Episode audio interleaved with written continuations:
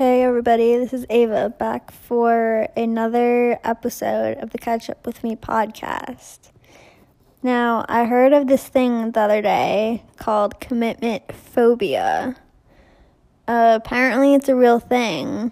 I hadn't heard of it before this, but I guess it's a real thing and people deal with it and I'm honestly been having it lately myself. I feel like um, I've been a little bit nervous doing this whole podcasting thing about like what if I miss a day? What if my schedule gets all messed up? What if I don't have a schedule?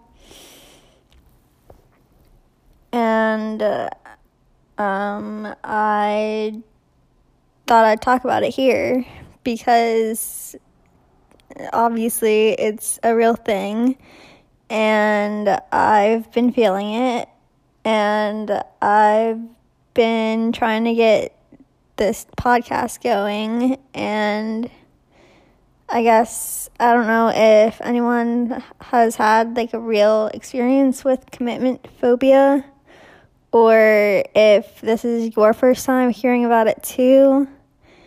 Um, yeah, so let me know if you've heard about it, if it's new to you as it is to me, or if you're dealing with it now.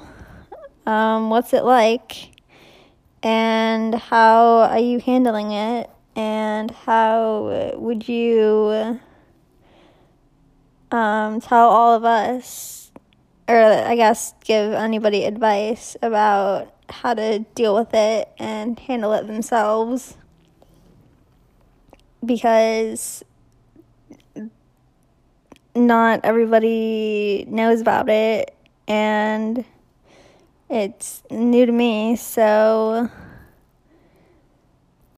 message me on Instagram or somewhere so that I can I guess more learn more about it if you know more about it.